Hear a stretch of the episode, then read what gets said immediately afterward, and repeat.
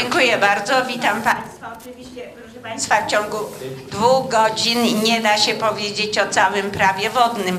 W związku z tym y, przedstawię Państwu takie podstawowe przepisy, które wydaje się, że każdy człowiek powinien znać, powinien wiedzieć, jak się w tych przepisach y, posługiwać nimi, jak z nich korzystać.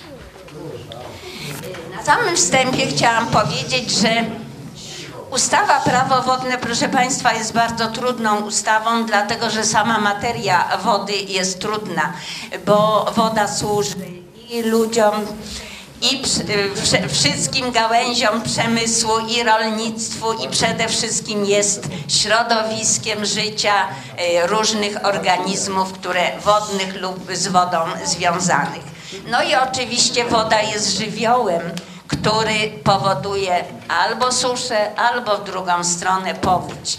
I w związku z tym przepisy prawa wodnego starają się te wszystkie sprawy jakoś tak wypośrodkować, żeby z jednej strony zaopatrzyć w wodę tych wszystkich, które tej wody potrzebują, a z drugiej strony y, zapewnić również i te niezbędne sprawy środowiskowe i ograniczyć skutki powodzi, dlatego że całkowicie zabezpieczyć absolutnie tego się nie da. Y, proszę Państwa, jak dzielą się wody?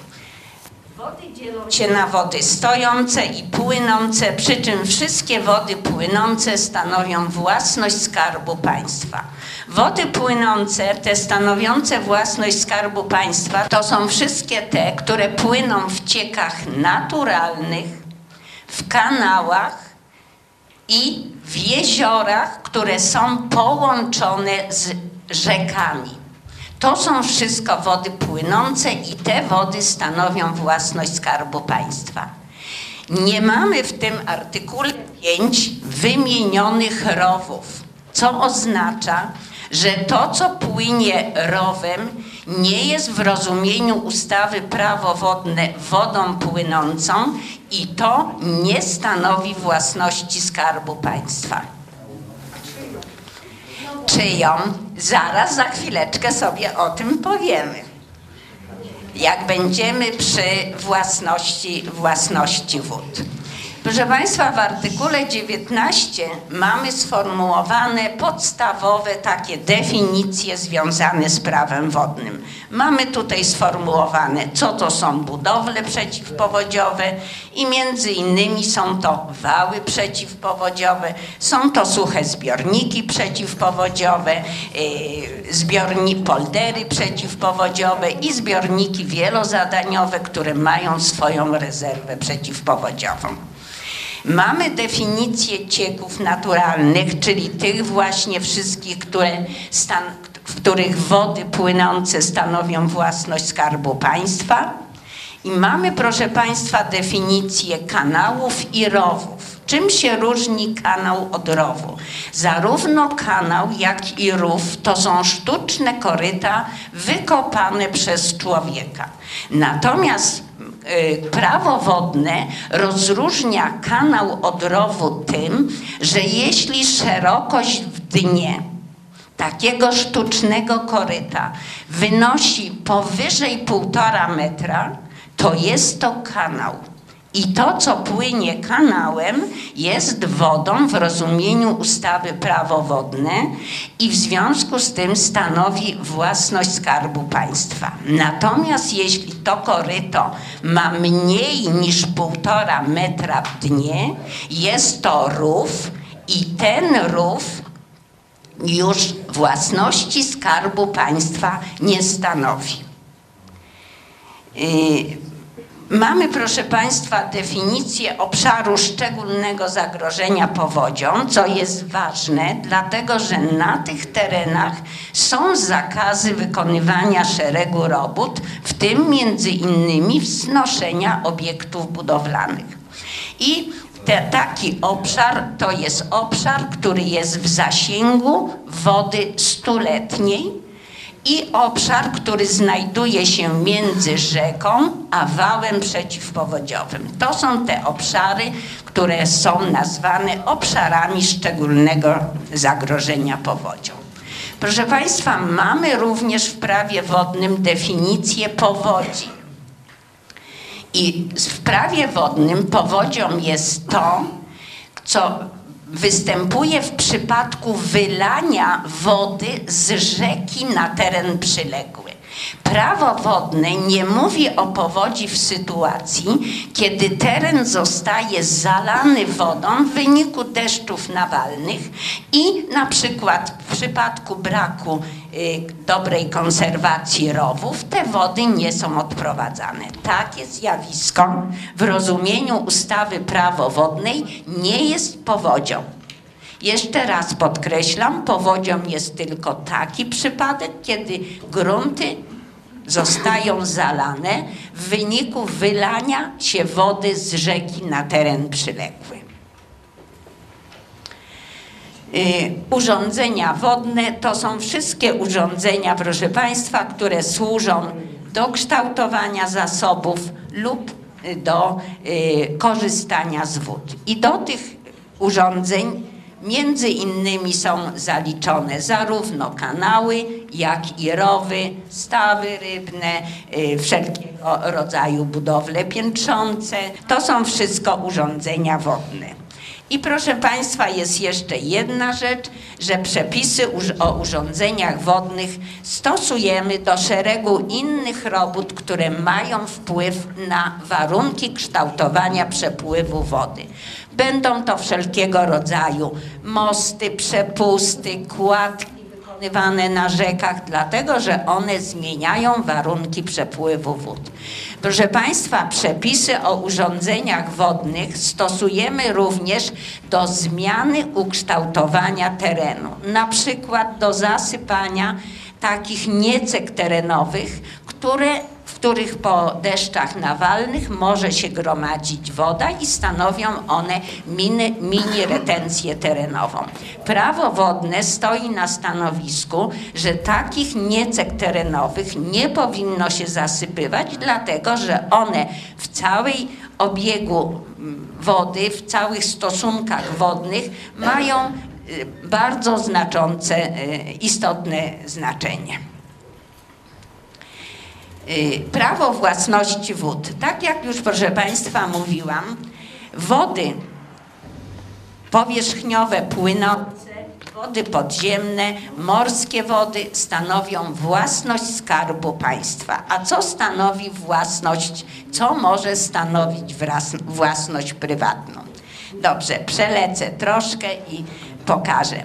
W artykule 12 jest powiedziane, że wody stojące oraz wody w rowach znajdujące się w granicach nieruchomości gruntowej stanowią własność właściciela tej nieruchomości. Czyli proszę Państwa, wody stojące, czyli są to takie niewielkie jeziorka, które nie mają, najczęściej niewielkie, które nie mają połączenia z rzekami albo z których rzeki nie biorą początek. Natomiast jeśli jeziora są połączone pomiędzy sobą i są połączone z rzekami, to takie jeziora są już straktowane jako woda płynąca i taka woda stanowi własność Skarbu Państwa. Teraz, proszę Państwa, wrócę jeszcze do artykułu 11, który dzieli, kto jest właścicielem tych wód państwowych. Właścicielem wód państwowych jest, jeśli chodzi o morskie wody, jest minister właściwy do spraw gospodarki morskiej. Jeśli chodzi o śródlądowe wody, to większe rzeki, Y, wody w potokach górskich, y, wody graniczne, wody na śródlądowych drogach wodnych, y, to prawa właścicielskie w stosunku do tych wód pełni prezes Krajowego Zarządu Gospodarki Wodnej, a w jego imieniu w terenie sprawują tą funkcję regionalne zarządy gospodarki wodnej. Natomiast wszystkie pozostałe rzeki, Y, Prawa właścicielskie w stosunku do tych rzek wykonuje marszałek województwa, a w imieniu marszałka województwa w terenie są wojewódzkie zarządy melioracji i urządzeń wodnych.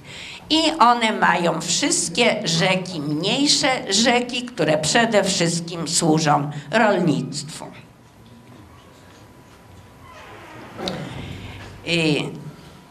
Drugą istotną sprawą, proszę Państwa, która jest w prawie wodnym, to są grunty pod wodami. Dlatego, że grunty pod wodami należą do tego, czyją własność stanowią wody. Czyli w związku z tym, jeśli wody stanowią własność Skarbu Państwa, to również i grunty pokryte tymi wodami stanowią własność Skarbu Państwa. A granice pomiędzy tymi gruntami stanowi linia brzegu. I ta linia brzegu jest dość istotna, przebieg tej linii brzegu, dlatego że to jest rozgraniczenie gruntów stanowiących własność Skarbu Państwa od gruntów prywatnych. Y, dobrze to na razie tyle. Jak ustalamy linię brzegu, to Państwa chyba mniej interesuje. Jeśli interesuje, to mogę coś więcej na ten temat powiedzieć, ale jest to w zasadzie zadanie głównie organów, które tą linię brzegów ustalają. Więc na razie sobie darujemy. Proszę Państwa, dość ważny jest ten artykuł 16, który mówi, że właściciel wody nie nabywa praw do gruntów zalanych przez wodę podczas powodzi, ale właścicielowi gruntów zalanych podczas powodzi nie przysługuje z tego tytułu odszkodowanie.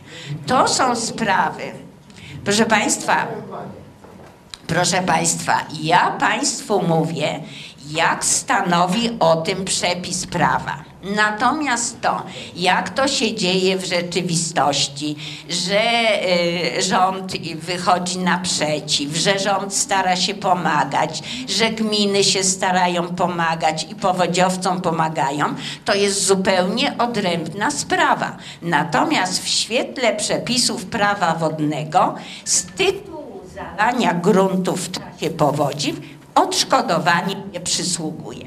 W jakiej sytuacji, proszę Państwa, przysługuje? Przysługuje wówczas, kiedy takie zalanie jest wynikiem nieprzestrzegania przepisów prawa, bądź to przez właściciela wody, bądź to przez właściciela urządzenia wodnego.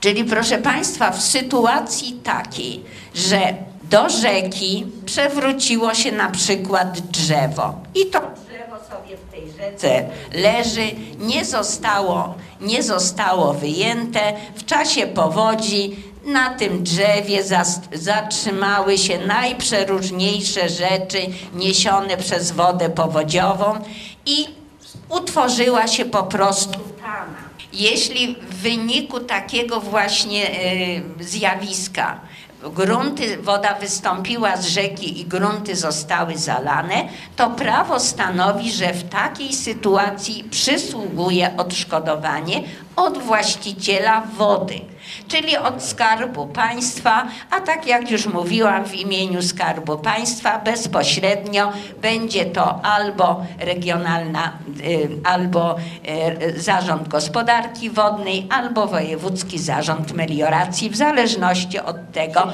kto w imieniu Skarbu Państwa sprawuje prawa właścicielskie na tej rzece. Natomiast, proszę Państwa, jest jeszcze jeden przypadek, kiedy również przysługuje odszkodowanie odszkodowanie. Odszkodowanie, jeśli właściciel urządzenia wodnego nie dopełnił jakichś czynności. Na rzekach mamy budowle piętrzące, przegradzające koryto rzeki. I na tych budowlach piętrzących są różne zamknięcia, zastawki, yy, zapory które w zależności od tego, jak woda powodziowa płynie, trzeba w odpowiednim czasie mm, otwierać, tak, ewentualnie klapy opuszczać, żeby ta woda powodziowa przeszła. Każdy właściciel takiego urządzenia posiada instrukcję gospodarowania wodą i zobowiązany jest tak opuszczać, czy tak podnosić te zasuwy, jak ma wpisane w instrukcji gospodarowania wodą. I jeśli on nie zrobi tego w terminie i okazuje się, że ta woda za wysoko się spiętrzyła, no bo poszedł na przykład do cioci na imieniny, prawda? Nie dopilnował, potem przychodzi, patrzy, a tu już woda się przelewa, zalała cudze grunty, to w takiej sytuacji przysługuje odszkodowanie od właściciela tego urządzenia wodnego, który nie dopilnował swoich obowiązków i w odpowiednim czasie takich zasów nie otworzył czy klap nie opuścił. Natomiast, proszę Państwa, o jeszcze jednej sytuacji chciałam powiedzieć, co jest ważne dla właścicieli gruntów, którzy mają grunty przy samej rzece. Ten, ten przepis artykułu 17 mówi, że jeżeli woda zajmie grunt, zaraz powiem w jakiej to jest sytuacji, to już nie jest związane z, bezpośrednio z powodzią, jeśli mamy takie zakole rzeki, no i woda jak płynie, to tutaj sobie rozmywa ten brzeg, prawda? I bardzo często zabiera taki, zabiera taki teren. To ten przepis, proszę Państwa, artykułu 17 mówi, że jeżeli woda zajmie w sposób naturalny taki grunt, to ten grunt z mocy tego przepisu staje się własnością Skarbu Państwa. Natomiast właścicielowi przysługuje z tego tytułu odszkodowanie. Ale proszę Państwa, właściciel właściciel nie może żądać, żeby na przykład to odbudowano.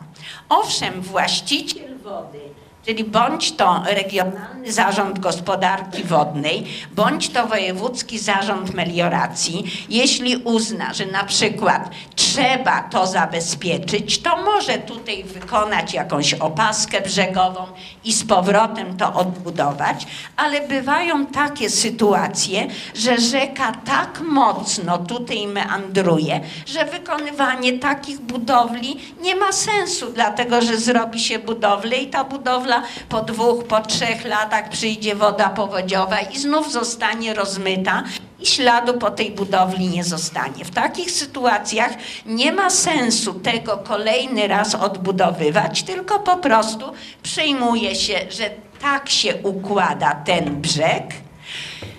W takiej sytuacji należy ustalić tą linię brzegu, czyli ustalić, jaki jest przebieg linii brzegu i za tą część gruntu, który został zajęty, Skarb Państwa powinien opłacić, powinien wypłacić odszkodowanie. Z tym, że proszę Państwa, z takim wnioskiem może o ustalenie linii brzegu w takiej sytuacji może wystąpić zarówno właściciel wody, czyli tak jak mówiłam, albo Regionalny Zarząd Gospodarki Wodnej, albo Wojewódzki Zarząd Melioracji, ale oni nie są zainteresowani najczęściej, no bo muszą wypłacić odszkodowanie. Czyli w związku z tym może o to wystąpić również właściciel tego zajętego gruntu. Ale musi zlecić opracowanie operatu pomiarowego i z tym operatem pomiarowym wystąpić o ustalenie nowej linii brzegu. Z tym, że proszę Państwa, te pieniądze, które zostają wydane na opracowanie takiego operatu, przepadają, dlatego że razem z odszkodowaniem za ten grunt trzeba zwrócić również pieniądze za opracowanie tego. Jest tylko jedna rzecz, proszę Państwa, na to jest dwa lata. Mamy dwa lata czasu na to, żeby się ubiegać o to odszkodowanie. Jeśli ktoś przegapi ten dwuletni termin, no to niestety wtedy takie odszkodowanie przepada.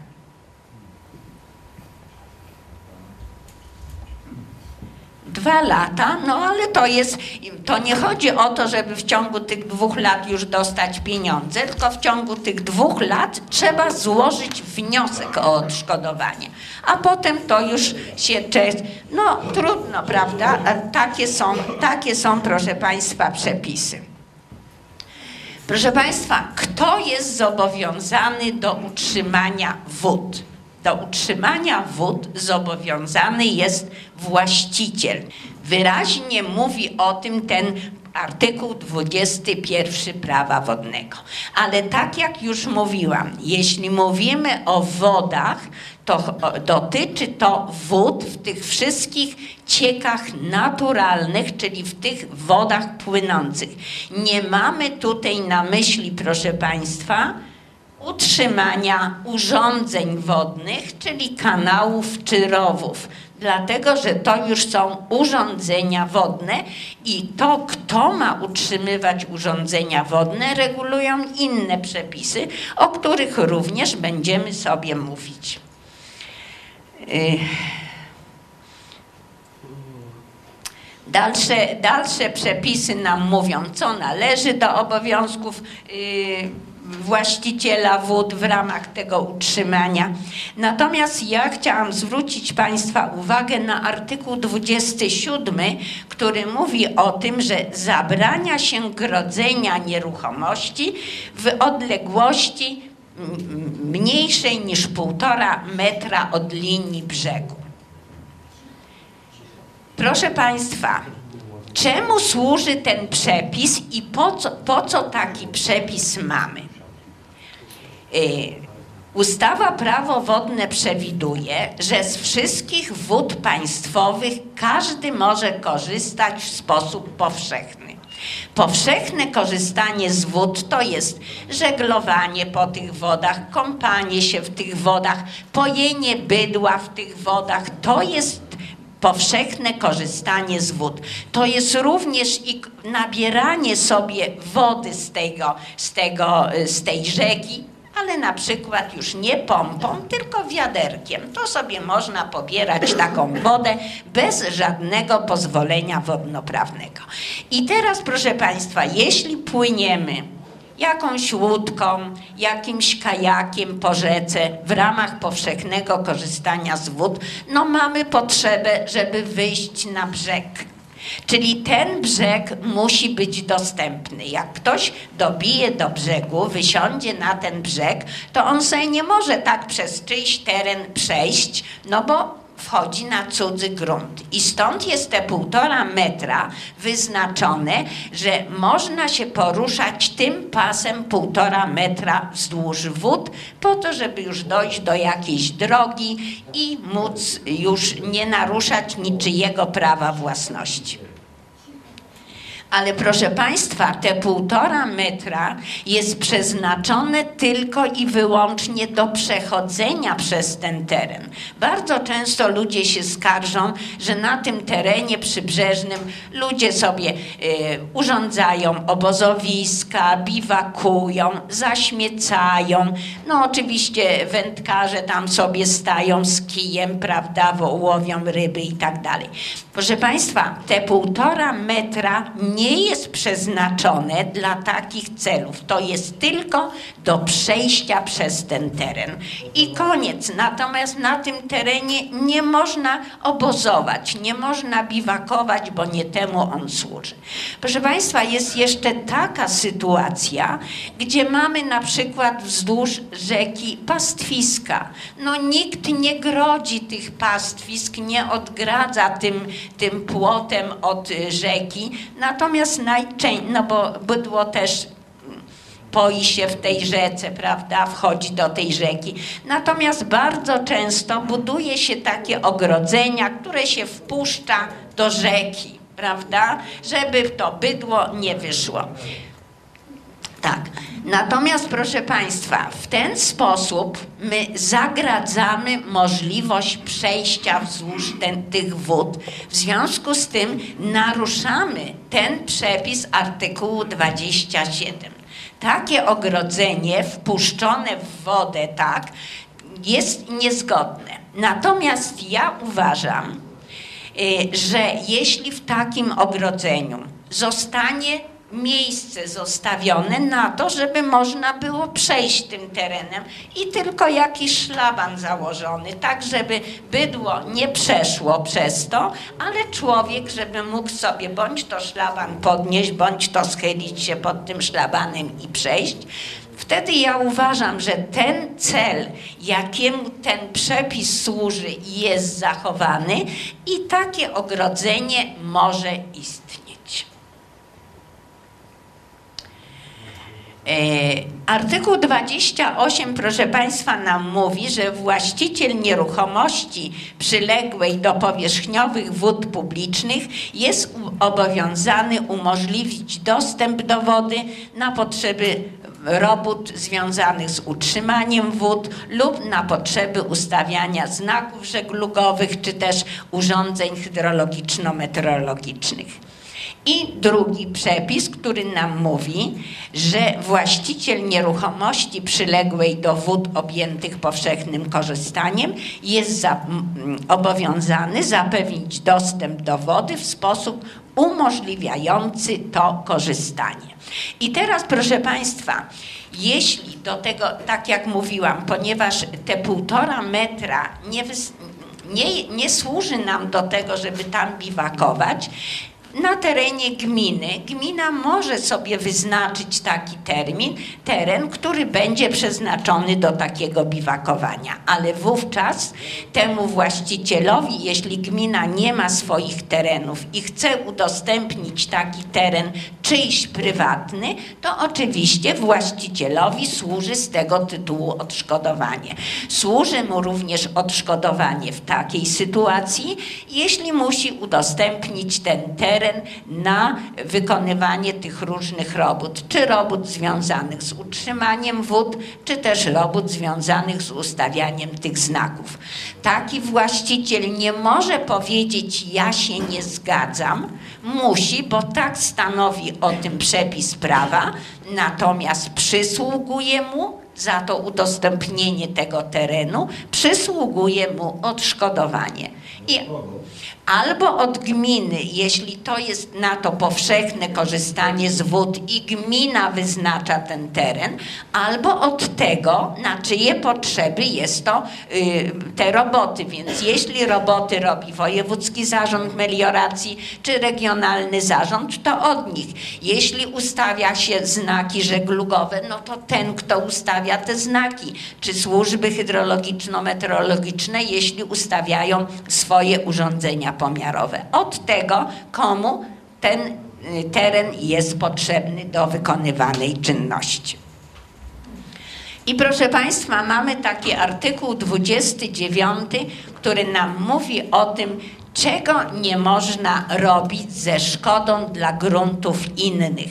I to nie dotyczy tylko i wyłącznie gruntów przybrzeżnych, ale w ogóle wszystkich innych terenów. Nie można, proszę Państwa, na swoim terenie wykonywać takich robót, które by szkodziły innym.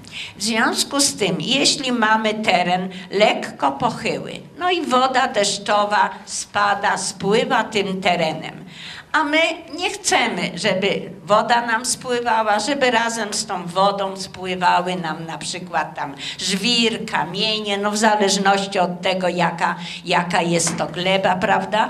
I postawimy sobie w poprzek tego terenu na przykład podmurówkę ogrodzenia. Czy y, nasypiemy sobie wał z ziemi po to, żeby to zagrodzić i w ten sposób skierujemy tą wodę opadową na działki sąsiednie, czyli spowodujemy szkody dla tych terenów sąsiednich, to takiej czynności nam robić nie można. W takiej sytuacji, jeśli coś takiego zrobimy, to wójt, burmistrz lub prezydent miasta, który jest tutaj organem właściwym do załatwienia tej sprawy, bądź to nakaże przywrócenie stanu poprzedniego, bądź to nakaże wykonanie urządzeń zapobiegających szkodom.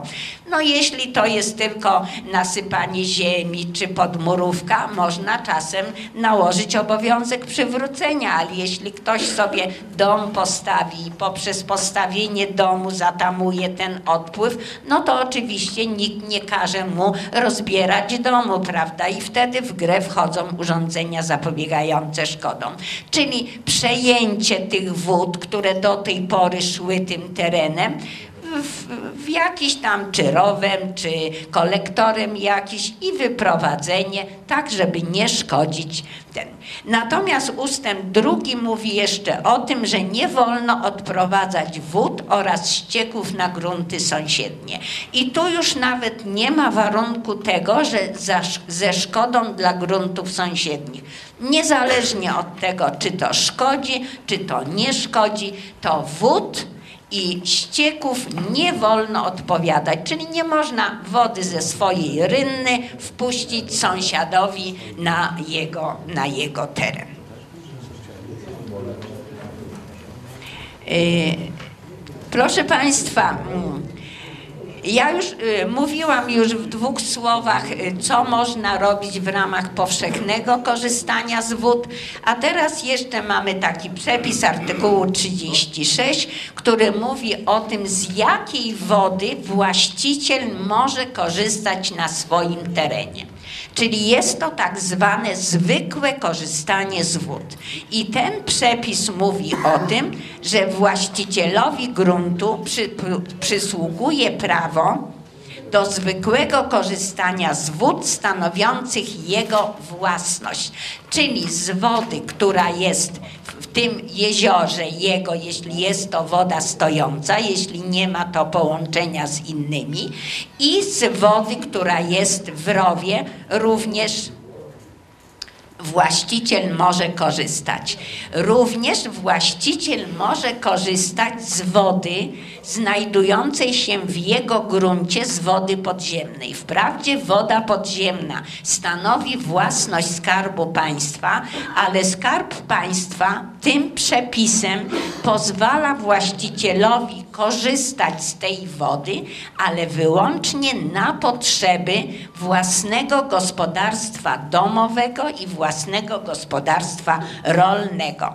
Przy czym są pewne ograniczenia nie można, nie, już przekracza się te warunki tego zwykłego korzystania z wód, jeśli pobór wody jest większy niż 5 metrów sześciennych na dobę.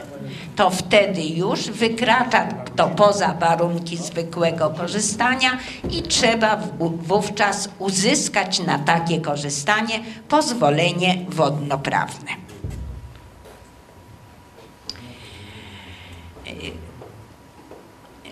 Budownictwo wodne. Budownictwo wodne, proszę Państwa, to są, jest wykonywanie i utrzymywanie urządzeń wodnych.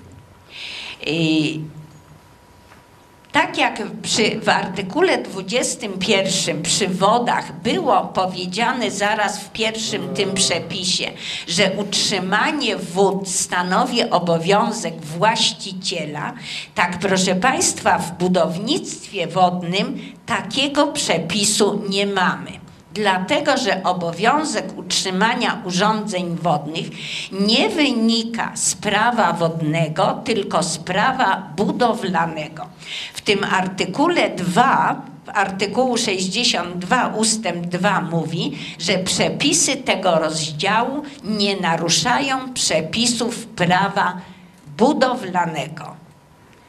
I z tego tytułu Muszę Państwu powiedzieć również parę słów na temat prawa budowlanego. W prawie budowlanym wszystkie urządzenia wodne, z wyjątkiem rowów, dlatego o rowach będziemy sobie mówić troszkę inaczej, wszystkie urządzenia wodne, które są wymienione w ustawie prawo wodne jako urządzenia wodne, w rozumieniu ustawy prawo budowlane są obiektami hydrotechnicznymi i jako takie są budowlami w rozumieniu przepisów prawa budowlanego. A prawo budowlane w artykule 61 mówi o tym, że właściciel lub zarządca obiektu budowlanego jest obowiązany utrzymywać i użytkować obiekt zgodnie z zasadami, o których mowa w artykule 5. Proszę Państwa, w, teraz przepraszam, przeleciałam.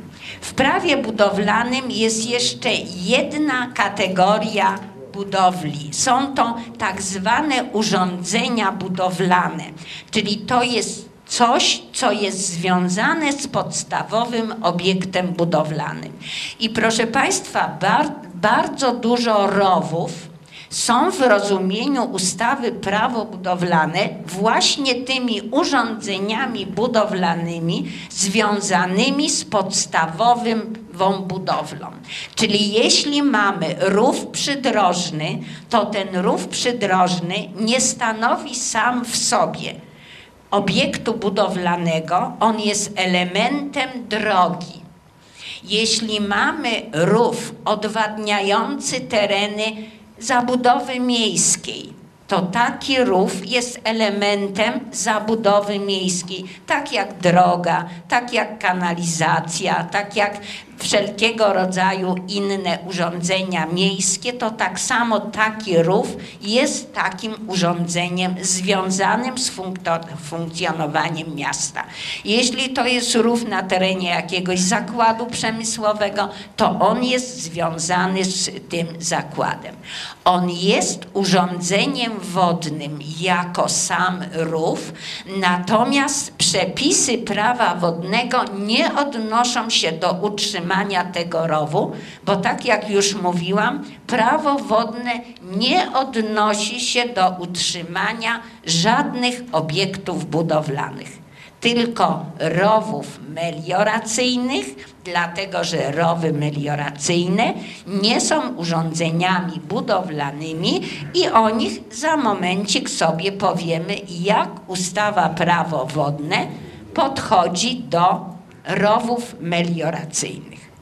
Na wykonanie urządzeń wodnych potrzebne jest pozwolenie wodnoprawne, to, to troszkę później będziemy o tym mówić. Natomiast ten artykuł 64a mówi o tym, co się dzieje, jeśli urządzenie wodne zostanie wykonane bez pozwolenia wodnoprawnego. Jeśli urządzenie wodne zostało wykonane bez, bez wymaganego pozwolenia wodnoprawnego, to właściciel takiego urządzenia może złożyć wniosek o jego legalizację. Przy czym do wniosku o tą legalizację musi do, dołączyć wszystkie wymagane dokumenty. Więc jeśli jest wymagana decyzja o warunkach zabudowy, musi dołączyć decyzja o warunkach zabudowy, musi dołączyć operat wodnoprawny, który będzie taką dokumentacją inwentaryzującą, co zostało wykonane i na podstawie tej dokumentacji organ właściwy do wydania pozwolenia wodnoprawnego będzie mógł, jeśli będzie to zgodne z wymaganiami, będzie mógł taki, takie urządzenie wodne zalegalizować.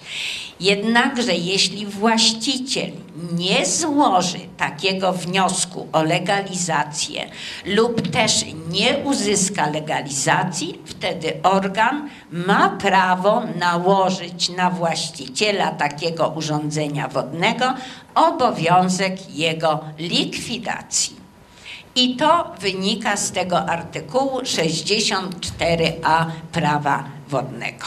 Oczywiście, proszę Państwa, y, jest szereg obiektów, które były wykonane pod rządami starej ustawy, czyli do końca 2001 roku, gdzie zostały wykonane y, na przykład bez pozwolenia wodnoprawnego stawy rybne czy rowy, ale wówczas na wykonanie takich urządzeń pozwolenie wodnoprawne nie było wymagane i wówczas nawet jeśli były wykonane w tamtych latach bez pozwolenia, to ich nakazu rozbiórki nie można wydać, bo wówczas nie było wydawane.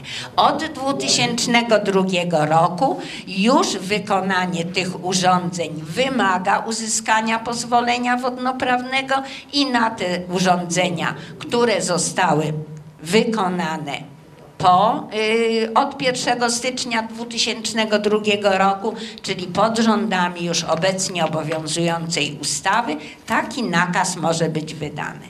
I proszę Państwa, spotykam się jeszcze często z takimi sytuacjami, gdzie no mieliśmy ostatnie lata suche, nie było, nie było deszczy takich nawalnych, było sucho w terenie, y, rów został zasypany, nikomu to nie przeszkadzało, no bo tak jak mówię, było sucho. Ostatnie dwa lata y, w różnych rejonach kraju mieliśmy deszcze nawalne i nagle okazało się, że nie ma rowu, wszystko stoi w wodzie, no i ludzie się czy budynki są zalewane. Proszę Państwa, jeśli takie zasypanie rowu nastąpiło do końca 2001 roku, to również organ nic nie może zrobić, nie może nakazać odsypania takiego rowu. Natomiast jeśli to już wystąpiło pod rząd, no bo jeśli nie był wymagane pozwolenie wodnoprawne na wykonanie rowu, no to nie było również wymagane na zasypanie rowu.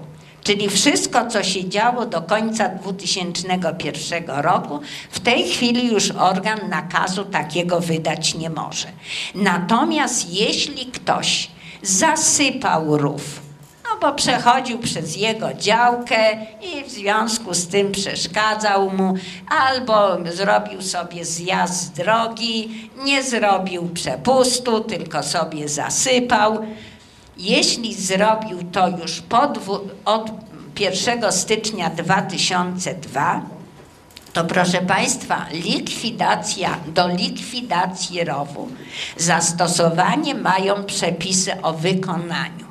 Czyli w związku z tym, tak jak pozwolenie wodnoprawne jest wymagane na wykonanie rowu, tak samo na zasypanie rowu, również pozwolenie wodnoprawne może być wymagane. I wówczas, jeśli ktoś to zrobił bez pozwolenia, organ może nakazać mm, z powrotem y, od, odkopanie tego rowu. Proszę Państwa, również założenie, zabudowa rowu i na przykład y, zamiast rowu włożenie y, dre, drenażu czy włożenie kolektora. To jest przebudowa rowu. I również na taką czynność jest wymagane pozwolenie wodnoprawne. Tym bardziej, proszę Państwa, że bardzo często taki rów jest zabudowany takim takim y, drenażem za małej średnicy. I w związku z tym absolutnie tej średnicy tego drenażu te wody się nie zmieszczą i one, nie mając ujścia, zaleją czy, y, czyjąś tam posesję. Więc to również wymaga pozwolenia wodnoprawnego, bo wtedy organ orzeknie, jaka ma być średnica, na jakich warunkach może ta przebudowa rowu być wykonana. A jeśli się wykona taką przebudowę bez pozwolenia, to również na podstawie tego artykułu 64a organ może orzec o przywróceniu poprzedniego stanu, czyli zlikwidowania tego, co zostało wykonane bez pozwolenia wodnoprawnego. Wracając, wracając jeszcze do tych urządzeń, które są lub nie są legalne, które, które można zlikwidować lub nie, ostatnia ta aktualizacja prawa wodnego wprowadziła jeszcze jeden przepis, to jest ten artykuł 64b, który mówi, że w przypadku nienależytego utrzymywania urządzenia wodnego powodującego zmianę jego funkcji lub szkodliwe oddziaływanie na grunty, organ właściwy do wydania pozwolenia wodnoprawnego może w drodze decyzji nakazać przywrócenie poprzedniej funkcji lub likwidację szkód. I to mamy nowy przepis, który wszedł stosunkowo niedawno, no, którego intencją jest to, żeby y, w momencie, nie dotyczy to tylko rowów czy kanałów, proszę Państwa, dotyczy to generalnie wszystkich urządzeń wodnych, gdzie y, jest nieutrzymywane, grozi to jakimś skutkom negatywnym dla ludzi, wtedy organ może nałożyć obowiązek przywrócenia poprzedniej funkcji takiego urządzenia. Y, artykuł 65 niezmieniony mówi o tym, że zabrania się niszczenia lub uszkadzania urządzeń wodnych. Proszę Państwa, często spotykamy się z tym, głównie ze strony wędkarzy, że na przykład sobie rozbierają budowle regulacyjne, tak, wyjmuje sobie jeden, drugi kamień, bo sobie robi z tego, z, z dwóch sobie robi siedzisko, z trzech sobie robi podpórkę do wędek, no to jest z mocy prawa zakazane, czegoś takiego robić nie można. I są potem przepisy karne, które mówią, że za takie niszczenie urządzeń wodnych przy, yy, jest tryb, od, znaczy nałożenie jakichś kar, bądź to pieniężnych, bądź też nawet i dalej idących. Proszę Państwa, melioracje wodne, bo to są rzeczy, które Państwa niewątpliwie interesują. Melioracje wodne to są te urządzenia wodne, które służą poprawie zdolności produkcyjnej gleby i ułatwieniu jej uprawy. Czyli przede wszystkim mamy urządzenia wodne jako urządzenia wodne, natomiast jeśli służą one tym określonym celom, to są wówczas zaliczane do urządzeń melioracji wodnych. Przy czym melioracje wodne dzielą się na podstawowe i szczegółowe melioracje wodne podstawowe, do których zalicza się budowle piętrzące, stopnie wodne, kanały, rurociągi, budowle regulacyjne, przeciwpowodziowe. To są urządzenia, które stanowią własność Skarbu Państwa wykonywane są na, z pieniędzy Skarbu Państwa i obowiązek ich utrzymania, ponieważ są to budowle w rozumieniu ustawy prawo budowlane, utrzymanie tych budowli należy do jego właściciela, czyli w związku z tym do Skarbu Państwa, a w imieniu Skarbu Państwa wykonuje to Wojewódzki Zarząd Melioracji i Urządzeń Wodnych. Natomiast, proszę Państwa, urządzenia melioracji wodnych szczegółowych to są przede wszystkim rowy, drenowania, ziemne stawy ryble, groble na obszarach nawadniania, systemy nawodnień.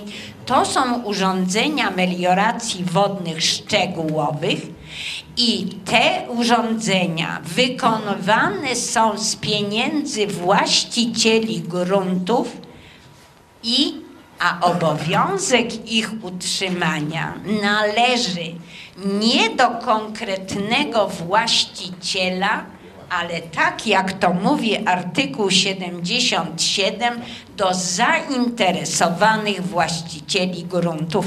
Czym to się, proszę Państwa, różni? Jeśli mamy, proszę Państwa, działki, ja to tak narysuję bardzo schematycznie. Mamy popro, powiedzmy działki, prawda? Jakoś tak to są granice. No tak narysowałam w wielkim, wielkim przybliżeniu, żeby to tylko pokazać. I teraz, proszę Państwa, na tych działkach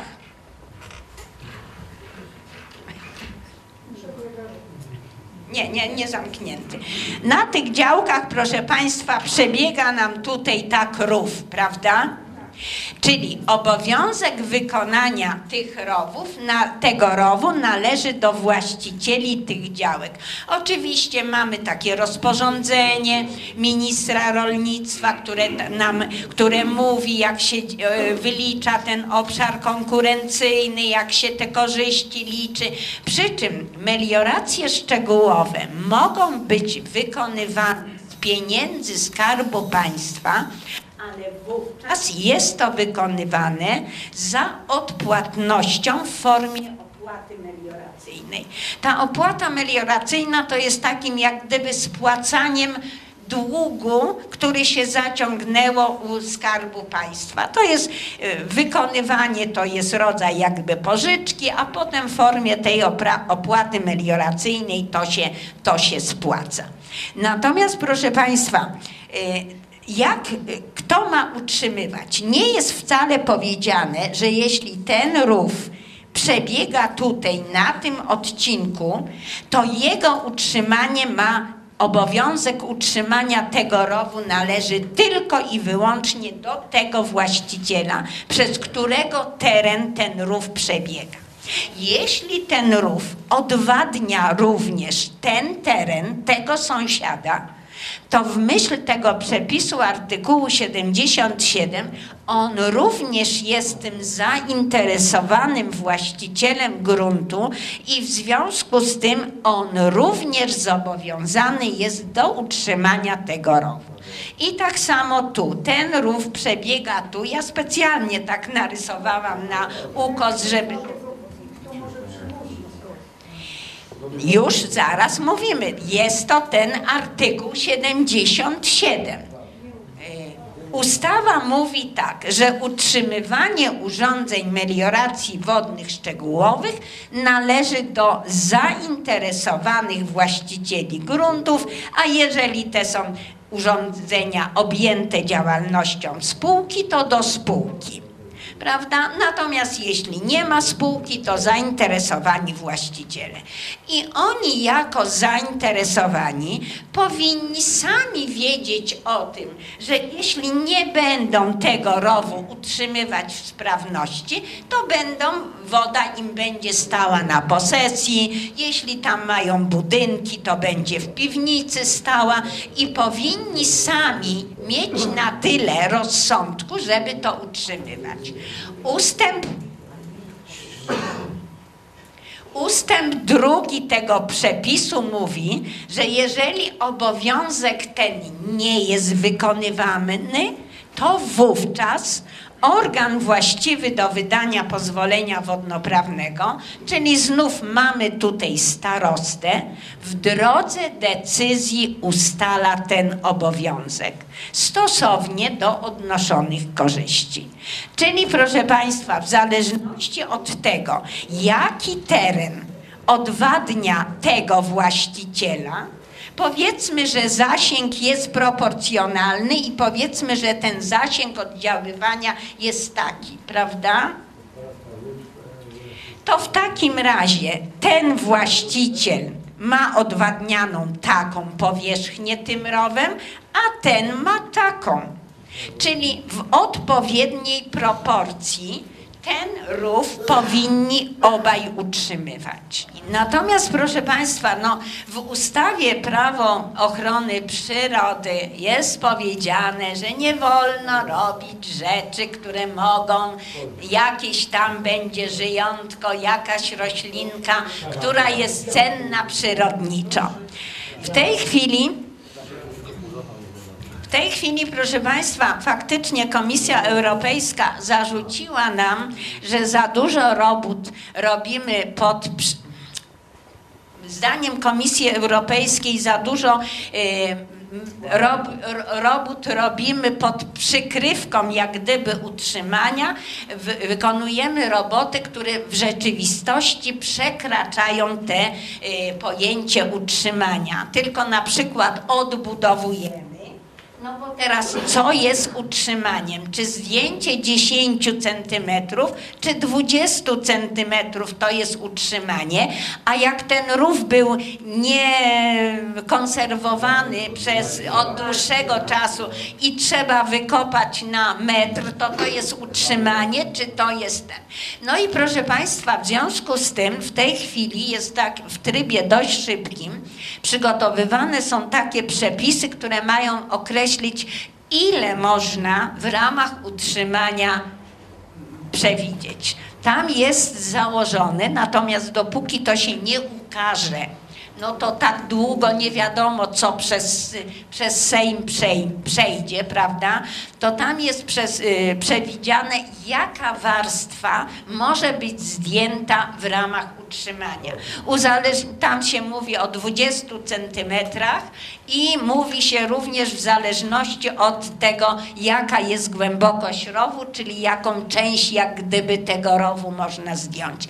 I takie przepisy w trybie pilnym poszły, y, chyba już poszły do Sejmu, w razie na pewno już były y, na posiedzeniu rządu y, rozpatrywane, bo po prostu zmusiła nas właśnie do tego Komisja Europejska, żebyśmy bardzo uszczegółowili, co można robić w ramach utrzymania, a co to utrzymanie już przekracza i wówczas trzeba występować o, y, o decyzję nie z prawa wodnego, tylko o te decyzje związane z ochroną środowiska. Ale no nie mogę y, nie, nie powiedzieć chociaż paru słów o ochronie przeciwpowodziowej, bo przecież to jest temat naszego e, spotkania, prawda? Tak jak już Państwu mówiłam, mamy te obszary bezpośredniego zagrożenia powodzią, na których to obszarach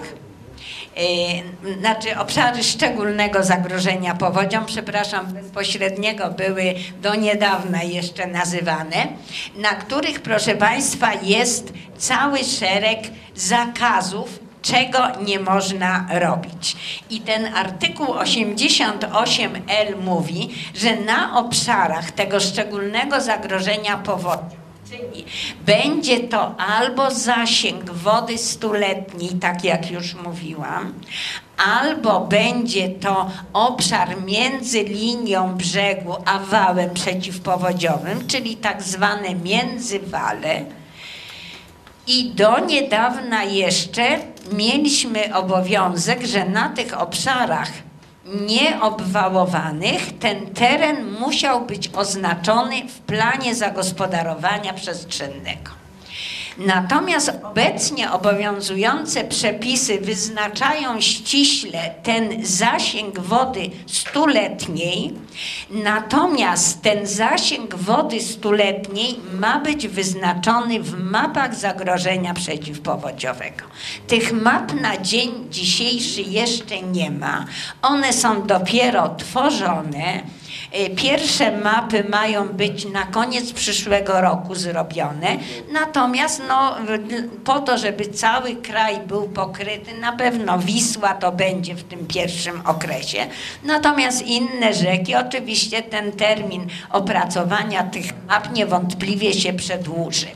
Natomiast w momencie, jak te mapy już będą, to ten zasięg wody stuletniej wyznaczony w tych mapach będzie tym obszarem, na którym te wszystkie zakazy obowiązują. Do tego czasu, dopóki tych map nie ma, mamy dwa dokumenty, które nas obowiązują. Pierwszy to jest plan zagospodarowania przestrzennego i to, co jest w planie wyznaczone, a w planie jest różnie wyznaczone. Czasem to jest zasięg wody 20-letniej, czasem jest wody 50-letniej, bo to już zależało od gmin, który zasięg wody był w planie zagospodarowania przestrzennego uwzględniony.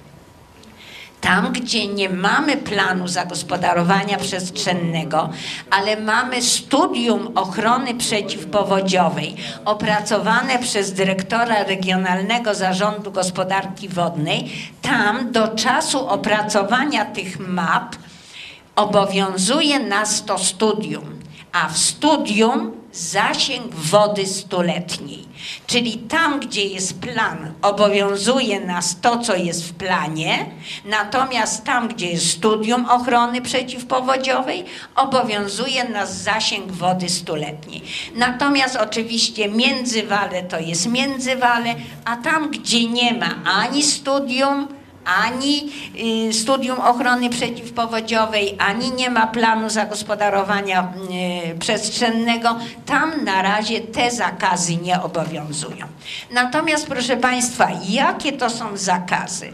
No w pierwszym punkcie od razu jest wykonywanie urządzeń wodnych oraz budowa innych obiektów budowlanych, czyli budowa wszystkiego, domu mieszkalnego, y, domu gospodarczego, jakikolwiek robót robót, sadzenia drzew, krzewów, zmiany ukształtowania terenu.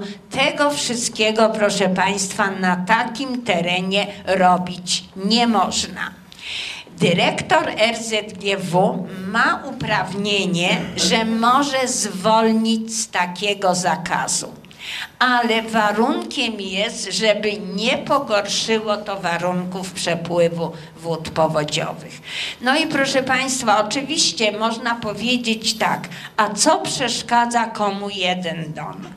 No jeden dom, proszę Państwa, nie przeszkadza, ale jak się wybuduje jeden, to za chwilę wybuduje się drugi, trzeci, czwarty, a to już przeszkadza. I w związku z tym... Yy, ponieważ, proszę Państwa, nie da się zapobiec powodzi. Nie da się, chociażbyśmy budowali nie wiem jakie zbiorniki, nie wiem ile tych zbiorników mieli, a mamy ich bardzo mało, to jednak przed powodzią nie zabezpieczymy się. I jedyna możliwość, żeby te szkody powodziowe były jak najmniejsze, to jest przestrzeganie tego przepisu i nie budowanie się na tym obszarze w zasięgu wody powodziowej powiedzenie, że przecież tu nikt nie pamięta, żeby woda była, to nie jest absolutnie żadnym argumentem, bo proszę Państwa, jest coraz większa zabudowa terenów, jest coraz więcej terenów utwardzonych. Z tych terenów utwardzonych coraz szybciej ta woda spływa i w związku z tym ta fala wezbraniowa jest coraz większa. Kiedyś te wody wsiąkały, dzisiaj po prostu szybko szybko y, spływają. W związku z tym to jest naprawdę podstawowa. Zabezpieczyć, pozostawić ten teren, żeby ta woda miała się gdzie bo to jest jedyna metoda zabezpieczenia za, się przed powodzią. Tak samo, proszę Państwa, obowiązują, obowiązuje nas szereg zakazów na wałach przeciwpowodziowych. Również nie można robić szeregu robót po to, żeby nie osłabiać konstrukcji tych wałów. Te wały są no, bardzo często zużyte, obniżone, już osiadły, no i jeszcze jakiekolwiek inne roboty, to jeszcze bardziej pogarszają ten stan. Ale przepis nam mówi, czego nie można robić. Nie można również w pobliżu rowów, znaczy wałów, po stronie tej odpowietrznej w za bliskiej odległości wykonywać pewnych robót, no dlatego, że wtedy ta filtracja jest przyspieszona i nastąpi wymycie gruntu pod wałem, no a w konsekwencji i rozmycie wału. Natomiast również marszałek województwa może w szczególnych przypadkach zwolnić od tych zakazów. Tak jak już powiedziałam na wstępie, że mm, na przykład za zalanie gruntów nie przysługuje odszkodowanie. To, co, co wypłaca państwo, daje pewne tam pomoc socjalną czy odszkodowania, to jest poza ustawą prawo wodne. Prawo wodne, tak jak już Państwu mówiłam. Natomiast za co przysługuje odszkodowanie, proszę Państwa, z prawa wodnego? E Przepisy prawa wodnego mówią, że do naprawienia szkód, o których mowa w ustawie, stosuje się przepisy tego rozdziału. A artykuł następny, 186 w ustępie trzecim mówi, że na żądanie poszkodowanego organ właściwy do wydania pozwolenia wodnoprawnego najczęściej starosta, ale również i marszałek, również może to być i dyrektor regionalnego zarządu. A jeżeli szkoda nie jest następstwem pozwolenia wodnoprawnego, to właściwy marszałek województwa ustala wysokość odszkodowania. I proszę Państwa, jak tutaj wygląda sytuacja? Jeżeli dana szkoda powstała w wyniku pozwolenia, wydanego pozwolenia wodnoprawnego. No wydano pozwolenie wodnoprawne chociażby nawet na wykonanie drogi. E, Ta droga zmieniła warunki przepływu wód. Czy wykonano przepust za małej średnicy i przez to są zalania gruntów? To jest to szkoda powstała w wyniku wydanego pozwolenia wodnoprawnego. I wtedy organ właściwy do wydania pozwolenia wodnoprawnego rozpatruje, czy jest związek przyczynowo-skutkowy pomiędzy tą szkodą, a wydanym pozwoleniem wodnoprawnym. Proszę Państwa, tam może być wszystko, bo mam wodę w piwnicy, bo mi pękają ściany, no najprzeróżniejsze rzeczy i tylko trzeba stwierdzić, jaki jest związek. No najczęściej trzeba zlecić wtedy ekspertyzę i ta ekspertyza wtedy potwierdzi lub nie, że taki związek przyczynowo-skutkowy jest. I to jest organ właściwy do wydania pozwolenia. Natomiast pozostałe marszałek. Proszę Państwa, to nie znaczy, że ktoś sobie powie, ja mam szkodę, to marszałek mi wypłacić ma odszkodowanie. Bo proszę Państwa, takich szkód w pozwoleniu wodnoprawnym, na które organ wydaje decyzję o odszkodowaniu, jest tylko siedem. I to są najczęściej takie rzeczy, o które przeciętny człowiek nie występuje. I bardzo często jest tak, że szkody, które Państwo powinniście dochodzić w trybie cywilnym, bo wszystko to, co wykracza poza tych siedem, siedem punktów, Państwo w tych materiałach, które Państwu dałam, macie wymienione, które to są przepisy, z tytułu których można się ubiegać o takie odszkodowanie. Jak sobie je spokojnie przeczytacie, przeczytacie sobie ten przepis, to zobaczycie, jakie to są odszkodowania. Natomiast wszystko pozostałe proszę Państwa, jest odniesione do trybu cywilnego, czyli normalnie trzeba wystąpić do sądu, a to są już sprawy i długo się cią- ciągnące i kłopotliwe, bo trzeba płacić określoną sumę i tak dalej. Natomiast no, jeśli, jeśli wojewoda mówi, że odsyła, mówi, że to się nie kwalifikuje, no to po prostu trzeba, proszę Państwa, sobie sprawdzić, czy to jest w tej ustawie wpisane, czy nie. To ja połowy nawet nie powiedziałam tego, co miałam w planie, natomiast no Państwo mieli... Tak, to ja Państwu dziękuję.